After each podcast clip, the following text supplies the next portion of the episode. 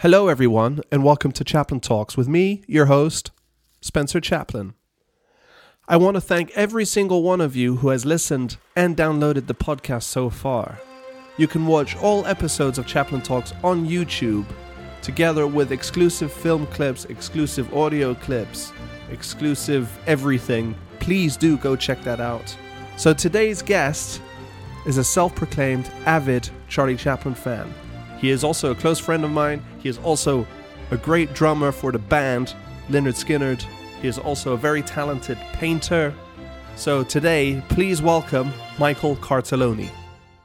So, uh, Michael Cartellone, thank you so much for coming on Chaplin Talks. And thank uh, you, my friend. It is so great to see you. It is very nice to see you again. Can I just say I've been very excited for this interview in particular because uh, in case every anyone's wondering while they're watching this, me and Michael have known each other for quite some time now. Over ten years. Yes, over ten years, and uh, not only is Michael a uh, Charlie Chaplin fan, as we're going to find out, but uh, I'm also a huge fan of his music. So uh, this is going to be fun. Yeah. Yes, it is. I'm looking forward to it too. Thank you for having me on. No, thank you. Okay, so you uh, were on the last leg of a three-year farewell tour with Lynyrd Skynyrd, which I assume has been rescheduled. So, uh, when is the last time you were at home this long, and uh, how are you keeping busy? Well, uh, you are correct. We had just begun the third and final year of the farewell tour. Hmm. We did two shows in March, and then everything hit and everything stopped. So um, I have not been home this long in 25 years. um, I will tell you regarding what is planned for Skynyrd.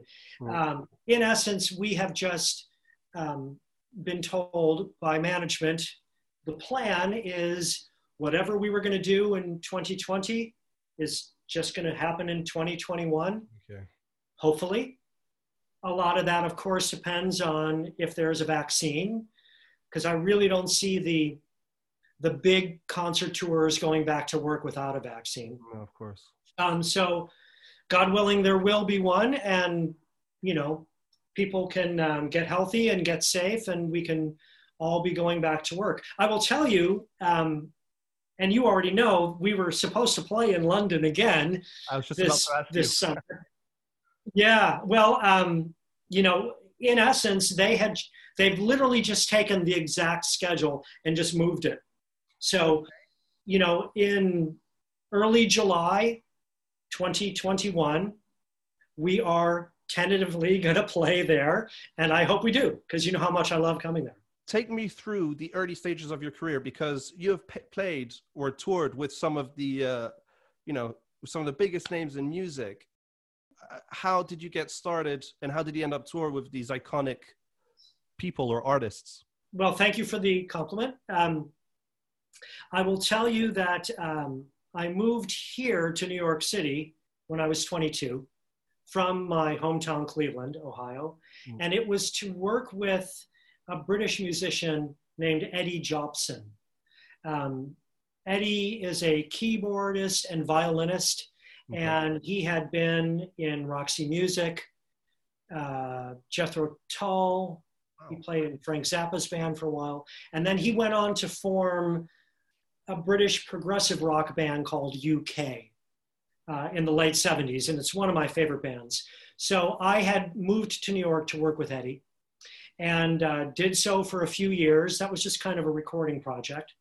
Um, then I landed a tour with Tommy Shaw, who is the guitarist and vocalist from the band Styx. Tommy had a solo band at the time. This would have been 1987. And um, for about a year and a half, toured with Tommy. That then kind of segued into Tommy and I um, forming a band called Damn Yankees with Ted Nugent and Jack Blades. Great band, by the way. Thank you. Um, very, very proud of the two albums that Damn Yankees recorded. Um, Damn Yankees did very, very well. It's a multi-platinum band, and um, Damn Yankees really was the springboard, I think, um, for me. And since then, there have been just a, a really um, great experiences um, with doing records with people like Peter Frampton, Cher, um, John Wetton. Okay, uh, wow. I'm actually on a Freddie Mercury uh, album, but he had already passed away, but I played on the tracks. That was really wow. cool. Um, and then I've had some really great touring experiences. John Fogerty, that was an amazing tour. Um, I recorded and toured with a German heavy metal band, Accept. That was a blast. Uh, and now, 22 years later, here I am, the drummer of Lynyrd Skynyrd. I was so happy to find out that we have, I have this admiration for you and the music that you guys play, and then to find out as well that you're a uh, Charlie Chaplin fan. Uh, I've, I do, do you remember how the initial connection happened with us? Uh, I'll share it with the viewers. So um, Kate Guyonvarch, who runs uh, the the Association Chaplin office in Paris, yeah, he uh, she and I have been friends for for quite a while, just kind of internet friends. Um, so Skynyrd was getting ready to do a tour um, through the UK, throughout Europe. Yeah, about a dozen years ago, and um, I let her know. Tell the family if anybody wants to come to a gig, I will roll out the red carpet. and I heard back very, cl- very quickly. Well, as a matter of fact, Charlie's grandson Spencer is interested. and here we are, all these years later. But do I remember that you the first time you came to see us is in London? It was in London, Brixton Academy. Oh, okay. Yeah, yeah, yeah. Right. And uh, so going back to uh, your music, uh, well, actually, let's move on from your music because actually you're also a very talented painter, artist. And you came up with this simple but brilliant idea of painting your favorite album covers and portraits on drum skins. Uh, am I correct? How did you get inspiration for what? How did you come up with the idea? Well, I will tell you that um, about 10 years ago, I started working with um, a company called Wentworth Gallery. And I started doing shows with them, and they, they handle my work. Um, it was the owner of Wentworth Gallery, a man named Michael O'Mahony, rest in peace, mm. who one day out of the blue said, Have you ever painted on drumheads? Oh.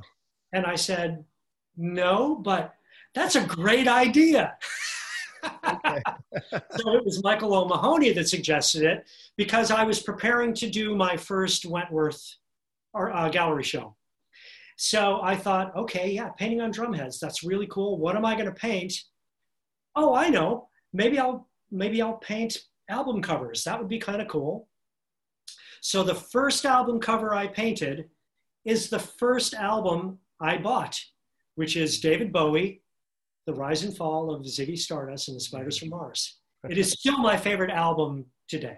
And you've also painted uh, this really beautiful painting of my grandfather, Charlie Chaplin, which you call it is it the blue eyes painting am i correct oh it, it's just called charlie chaplin oh it's just called charlie anyway so he's got these beautiful blue eyes which is really good but i understand that you went through quite the procedure to make sure that you got the right shade of blue. Uh, tell us a little bit about that. I did. Well, um, for the people that only know of Charlie from black and white movies, um, they don't know that he had really vivid blue eyes. And so I thought, well, this could be cool for the painting to show those vivid blue eyes within the context of the black and white tramp. So I painted Charlie to look the way he looks on black and white film, which is kind of soft and dreamy. Mm. But then the eyes, I wanted to be hyper realistic, full color to show that vivid blue.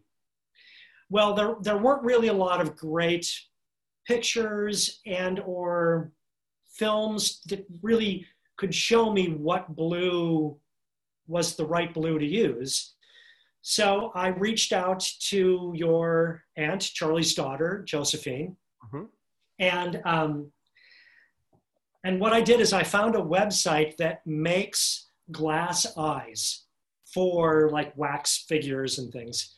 Um, and I sent Josephine the website page that had all of these blue eyeballs on it. and she she picked out the eyeball. She said, "That's the one." Oh wow! I then ordered that glass eye, and while I was working on that Charlie Chaplin painting, I was holding that glass eye and and painting the canvas because I wanted to be very very specific. Oh, Um, and uh, uh, I'm very proud of that painting. Thank you for bringing that up. yeah, no, it's a really really nice painting. So uh, if you haven't checked it out, where, where can they check out your? Uh, where can I see pictures? Obviously, I'm going to put some up on here, but if they want to go and check out more of your artwork, where can they? Uh... Yes, my um, art website is is simply michaelcartellone.com. Perfect. And when they go to the site um, and they go to the page that's specifically for the Charlie Chaplin painting, on the page there's a little video link that goes to a great segment that CNN did here in the States um, about musician um, painters. And they came here to our apartment here in New York City and you literally see me on screen. I'm working on that Chaplin painting. I'm painting the, the Derby on camera. Amazing. Yeah. Um, yeah, I'm going to check that out for sure. And uh, so another thing is that you recorded in the old, uh, I get now you'd call it the old Chaplin Studios in uh, in Los Angeles. So for you as a as an avid Chaplin fan, um, how is it being there? Would you agree that it's still more or less the same as it was? It is more or less the same. Mm-hmm. They've done a wonderful job preserving the buildings. A few of the buildings have been um, uh, uh, um, given a facelift, but for the most part, when you walk on that lot, it's like going back in time. And um, I've been there many, many times. And in fact, the Damn Yankees' first album was done at the at the time that the studio was called A&M. Mm-hmm. So A&M Records owned the Chaplin lot at one point. And if you can picture from old photography or old films, they used to have the swimming pool on the grounds of the Chaplin lot. Well, that aerial photo I sent you of the Chaplin lot was taken while he was filming Modern Times. And that red arrow you see in the photo is pointing to a newer soundstage that they built. And they built it where the swimming pool originally was. So years later, when A&M bought the lot, they converted that soundstage into the recording studio. Right next to the recording studio is the long strip of, of little kind of um, cabins Mhm. that all of the extras used for dressing rooms. And directly in front of the recording studio is a sidewalk that your grandfather walked through the wet cement wearing the tramp shoes and did the walk. Amazing. So, I mean, they have purposely left things that were very important historically untouched. And um, uh, I have a friend who rents um, office space. He's in the film business. He rents an office that is, if you can picture, there's a, a, a, a well known photo of Charlie. He's very young, and he's in the film lab, and he's kind of sitting on a bench and he's holding Uh, yeah, yeah, yeah. Of course. that's my friend's office and it's got that really kind of unique turkish looking window That's so cool. Anyway um, i will tell you spencer um, i have gone through every inch of that place. Um, and i've had some amazing experiences. I mean i've been in the film vault. I've been in the screening room. I've been in the in the workshop. I've been in the big sound stage because i've been there several times and have recorded there more than once. And um, you know i have left no stone unturned. It is an amazing thing to experience you need to do that at some point Yeah, when you can and i will tell you um, you you feel charlie in the air when you're on that lot I'm happy to ask you that question because of what I really wanted to know is I know someone like you is going to go in and look at all everything possible to see, you know, yeah. what's original or not. Because right. I, I'll go through and go, you know, that leaf was not like that. It was turned differently when Charlie was here. Yeah, yeah. but, uh, no, I love it. Yeah. so your Wikipedia your Wikipedia page describes you as an ardent Char- Charlie Chaplin fan. Ardent. Yeah. You, you want to know what your um, uh, your aunt Patricia when I was visiting Michael and Patricia, she, Patricia said, "So, tell us about this Charlie Chaplin obsession of yours." I'm a I'm a well-read Chaplin fan. Yes, I am. No, no great. So, uh, how did you first discover him? Uh, I was 15 years old. My school had offered a film history class, and they had screened Gold Rush. And um, I mean, I had known of Chaplin because everybody knows of Chaplin. It's such an iconic name and imagery you don't even have to have seen a film to know who he is.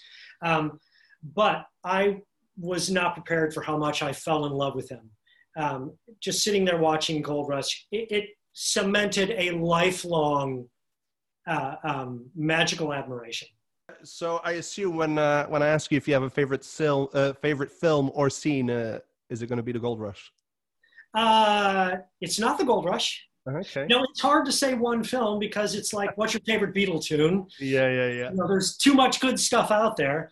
Um, I will tell you, um, I probably do have a film that I've watched more than others. Okay. And that's The Circus. Yeah. There is something about The Circus that that I never tire of. It's you know, it's it's kind of rapid fire comedy. There's no fat in it. Mm-hmm. Um, it's still like Chaplin brilliantly did, still has the pathos. And that's what the people that don't know Chaplin would be surprised about is that he had this unbelievable ability to weave you in and out of emotion. Just brilliant. Mm. Um, yeah, I love the circus. Love, love, love it. That's funny because the circus was probably my fil- favorite film growing up. I think as a kid, when you watch the circus, it's just one of the funniest things. Yeah. Uh, you have all the animals. Uh, there's just something obviously being immersed in that circus world that. I oh, think... and the, the, scene when he's in front of that. Yeah, exactly. It's so, so good. And not only that, I, as I came to find on later in life, uh, that during the production, the, the, the set burned down uh, for the circus. Yeah, the set burned down. He was going through a divorce I mean, that was not a happy time for him no. yet. The movie is just nothing but a smile. So, how would you describe Charlie Chaplin to someone who has never seen his films?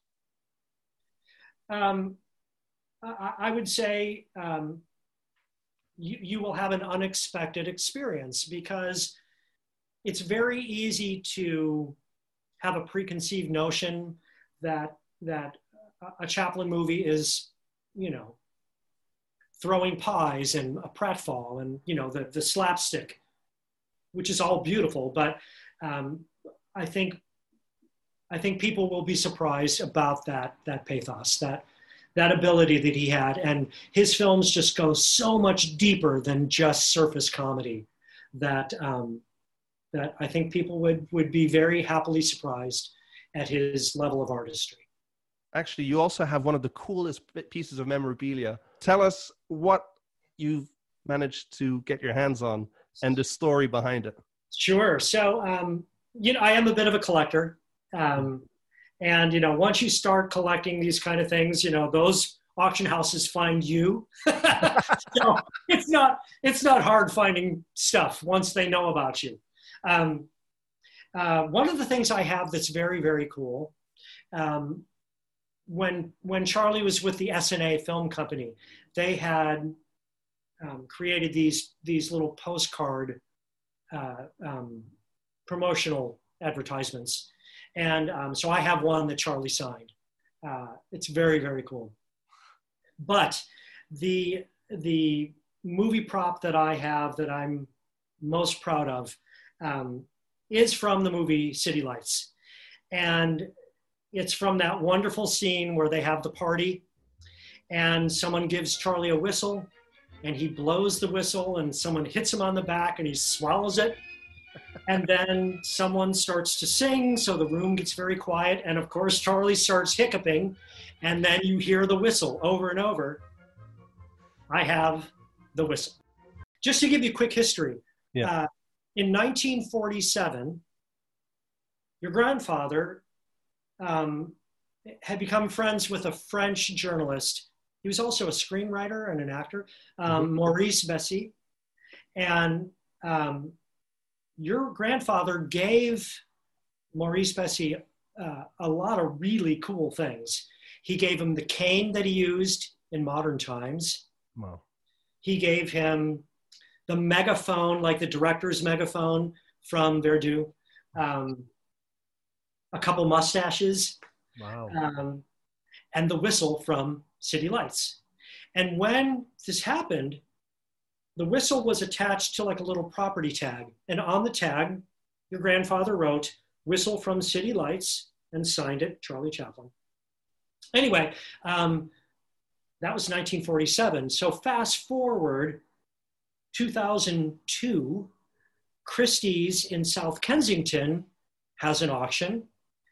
And all of those things the cane, the mustaches, the whistle, the megaphone all those things sell at this Christie's South Kensington auction. And as it happens, these things kind of tend to circulate. So fast forward, it's now 2008, and lo and behold, the whistle is in an auction here in New York. Hmm. Um, I'm looking at the catalog, and they have a photograph of it, and in the description, it just says, you know, yeah, and the whistle's attached to a tag that says City Lights. And I'm reading this thinking, they don't know what that tag is. so I win the auction. I go to the auction house in New York City in person to pick up the whistle. I wait until they hand it to me. And now I'm holding the whistle and I say, Oh, by the way, you know this, this tag? That's Chaplin's writing on the tag. And the lady, her face just went like, she went, Oh, oh, um, that's a lot more valuable now. And I said, Yes, it is. That's so funny.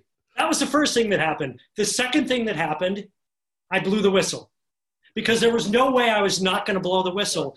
And here's the best part of this story when Charlie's doing City Lights, sound technology has already happened.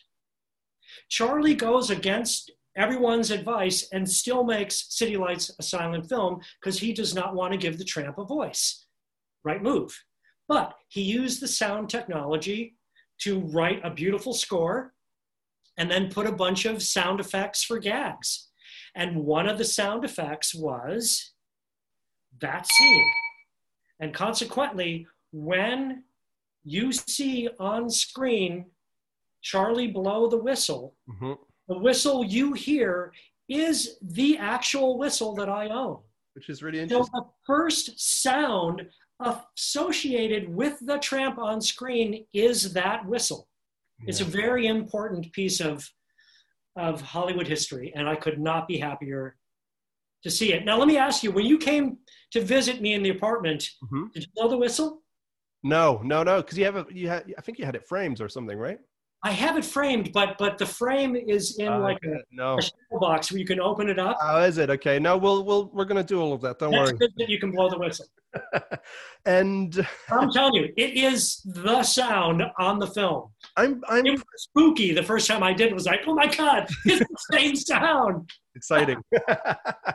and so uh, another person that you are that you seem to be influenced by is um, Houdini, Yes, Yeah. and you also have a pair of his handcuffs. I do. I do. Uh, Again, you know, it's the same. It's that same click of auction houses. Yeah, and as I said, I mean, both these artists have clearly had an influence on you. So, do you think they're similar in some ways? Well, yes, they did have major influences on me, no question about it, in different ways. Mhm. Um, you know, the similarities, quite honestly, they were both trailblazers in their respective field. What Houdini did with his career, what Chaplin did with his career, they kind of like rewrote the, the game. They, they were doing things that people hadn't done. And, um, you know, they were, they were the kings of their time. And that's why they are still important today. Now, I'm very happy to say that those two heroes of mine did meet. November 1915, Houdini was on a vaudeville tour of the States. He came into Los Angeles. Charlie was at the time with the Essanay Film Company. Houdini was really interested in this brand new movie industry and wanted to try and tap into it. And he started going around and meeting all of these famous movie stars, your grandfather being one. And there is a great photo of the two of them together. Um, so uh, I will tell you that Houdini did dabble in the film industry and made a handful of movies. Um, Houdini was not an actor, to be to be honest, but um, but the movies he made are important because they give you know the Houdini fans of today an opportunity to see him on film. Yeah. Uh, uh, even though they weren't the best movies, they're still important to us. Yeah. Now, I'm going to bring this back around to my, um, my second career as a painter. I decided that I wanted to paint Houdini and Chaplin having a moment together. So, um, several years ago, I did a painting where Chaplin and Houdini are sitting on a bench, and in between them is my father. Yeah. And in essence, it's my three heroes together having a moment. It looks like it's a period piece, 1920s New York City kind of a look. Um, and uh, Wentworth Gallery um, has sold reproductions of that painting. People okay. really like that painting because it, it just takes on a, even if they don't know who the, the, the main figures in the foreground are, people really um, uh, have taken fondly to that painting. There's a few stories that stick out from when meeting you as well, but you told me this wonderful story uh, about reaching out to my grandmother, Una, in Switzerland. Sure. Um, I wrote her a letter. I was 21 years old. Um, by this time, I had been, um, you know, watching Chaplin movies nonstop for, for many years. And what I had experienced was um, watching those films, um, it, it gave me a sense of humor. And it gave me an outlook on life that, that I didn't have prior. And I, in, in a way, um, I kind of felt like Chaplin movies made me a better person truly. And I thought, um, you know what? I would love to, if I could, write Una a letter and say thank you. Mm-hmm. So I did. And, um, uh, you know, in 1984, when I wrote the letter, there was no internet. So there, was no way to research addresses and things. But, um, you know, I knew she lived in, in, in a very nice manoir, and I knew it was in Vevey. Um, so I just went to the library and I found the postal code, and I just addressed it with the postal code, thinking maybe it'll get there to Vevey. Maybe somebody at the post office will say, "Okay, I'll forward this." Yeah. And maybe it'll actually make it to the manoir. Um, and apparently it did, because about a month later, completely unexpected, I got a letter back from Una. And um, it was so amazing, Spencer. I, I, I can't tell you how powerful it was. And she said that she was really, she really enjoyed reading what I had to say, that I shared those sentiments with her about Charlie and how happy she was that that's how I felt about him. And she sent me a photo that she had taken of Charlie on set during Countess Hong Kong. Oh. It was really, really cool. And I know you, you've seen that letter here at the, in the apartment. yes, Yeah, yeah, yeah no, it's pretty, pretty, pretty amazing. It's a great story as well. No. Tell me, what's do you have any plans coming up? I know, like you said, everything's sort of being rescheduled. Uh, but what what plans do you have coming up? Uh, well, um, while I'm home, and probably will be for the next few months, I will continue to paint. Mm-hmm. Um, at any given time, there's a very long list of paintings I want to do in my head. Um, I'm in a position now where I can start kind of making some of them materialize. so um, I will continue painting and stockpiling new work to then be able to do my next batch of shows with Wentworth Gallery. Um, you know, the, it's been a really great experience with Wentworth. And um, uh, I will tell you, there's a couple new paintings that I've been doing that I call pixelism. Mm-hmm. And in essence, those are images that I've pixelated. And uh, I just finished one the other day. So some of those images um, you can see, and uh, on the website, and and they're fun. i sometimes I make them harder to see, sometimes I make them easier to see, but it's really been fun, and those have been very well received with the Wentworth customers. So for the immediate, I'm painting. Um, big picture, Skynyrd Tour 2021, mm-hmm. however that takes shape. And then uh, um, a little thing that I can just plant the seed to tell you about. I have a uh, recording project that I'm working on Wow. Um, it's very early in the stages, but I can tell you it is going to be an album that will have a lot of special guests from very cool friends that play in very cool bands. Uh, okay. I can't wait for that. it's not a Damn Yankees reunion, which some people might immediately go to. Oh, okay. So it's not a Damn Yankees reunion. It's not. But, you know, there might be a Damn Yankee person on the record. I'm not saying. So who knows? So, uh, Michael Cartellone, thank you so much for coming on Chaplin Talks. Thank you, Spencer. This was so fun. I really, really appreciate it. And I can't wait till next year till you come to England again with Lynyrd Skynyrd. So, yep, I will look forward to seeing you then, if not sooner. Perfect. Thank you. Thank you.